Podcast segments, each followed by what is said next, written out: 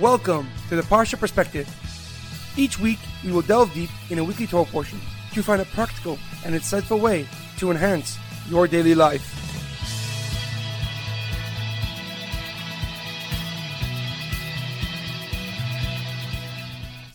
Thank you for tuning in.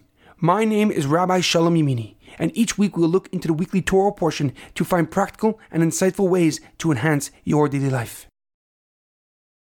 This week's Parsha perspective is in honor of the Refuah Shalema, the complete and speedy recovery of Rav Amita ben Shoshana and Shaul ben Britta. This week's Parsha perspective is in loving memory of Leah Mincha Bas Gittel, Edward ben Ephraim, Shlomo ben Edward, and Yerachmiel Daniel ben Gedalia. May their souls be uplifted and may their memories be a blessing. This week's Torah portion is Parshas Vayishlach, Children of Israel. Our Torah portion begins with Yaakov returning home to Canaan after more than 20 years of absence. Still fearful of his brother Esav, Yaakov sent messengers with a message of reconciliation. However, they returned with a very grim report. Esav was preparing to greet him with an army, with an army of 400 warriors. In response, Yaakov sent him an extravagant gift hundreds of cattle, donkey, and camels. And then he split his family into two camps. So if one were attacked, the other one would be able to escape, and finally he turned to God to pray. The night before he met Esav, he moved his family and belongings across the Yabok River. After everyone had crossed except for him, Yaakov met an angel, and they started to wrestle and fought till dawn when the angel wanted to go to pray to God. But Yaakov refused to let him go until the angel blessed him, so the angel gave Yaakov a new name, Israel, Prince of God. After 20 years apart, Yaakov and Esav finally met once again. Yaakov bowed seven times and then embraced Esav as they cried together.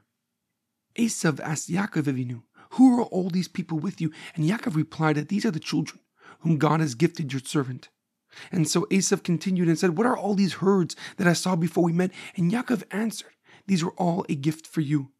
Esav responded, I don't need them, I have more than enough. But Yaakov pleaded with him, and Esav eventually accepted all of Yaakov's gifts. However, a question comes to mind. We are called the Bnei Yisrael, the children of Yisrael, after Yaakov Avinu. But why Yaakov? Yaakov was not Noach, righteous and perfect in his generation. He was not Avram, who left his land and home in response to a divine call to action. He was unlike Yitzchak, who willingly went to be offered as a human sacrifice, nor did he have the burning sense of justice and willingness to intervene that we see in the beginning of Moshe Rabbeinu's life. Yet we are defined for eternity as descendants of Yaakov, the children of Yisrael. Hence the force of the question, why are we called the children of Yaakov, the Bnei Yisrael, the children of Yisrael? One of the many answers given is that he is the last forefather, the last of the three. First was Avram, he had two sons, Yitzchak and Yishmael, and Yitzchak had two sons, Yaakov and Esav, but Yaakov would continue and fulfill God's promise to Avram and Yitzchak that they will have many children, and therefore we are called Yaakov, and after him, Bnei Yisrael, after Yaakov Avinu, because he was the one to continue the legacy, to continue the fortune of the Jewish people, and that is why we are called Bnei Yisrael. However, the Lubavitch Rebbe, Rev Menachem Mendel Schneerson, gives us a deeper and more profound explanation. He explains that it is, in fact, our honor to be called the children of Yaakov, the children of Yisrael, Bnei Yisrael. Because through the name Yisrael, we receive the capacity to achieve and succeed against all odds, to triumph over evil, to survive the impossible, to endure, withstand in any situation, and emerge victoriously and prosperously. The ability to fight, win, and succeed is given to us through the name Yisrael. And in our history, we've been marked down for total annihilation, complete destruction, and elimination. And our history also recounts and details the misery, the countless tragedies, and misfortunes that plagued our nation. But the name Yisrael allows us to continue to thrive and accomplish against any expectations. Because we are given the name of Prince of God, a person who fought with an angel and didn't let him go until he was blessed, a person who wrestled with the other side and emerged victoriously.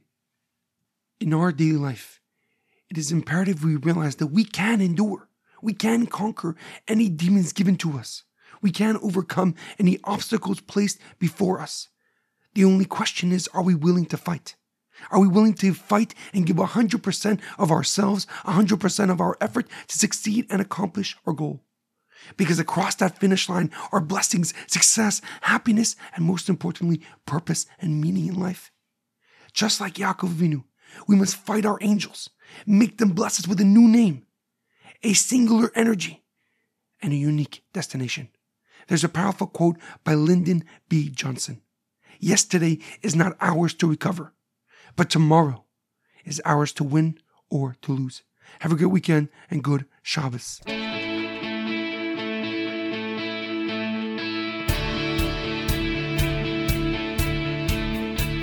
Thank you for tuning in to the Parsha Perspective. Check out our website, theparshaperspective.com. Send thoughts and comments to theparshaperspective at gmail.com. Till next time, thanks for listening.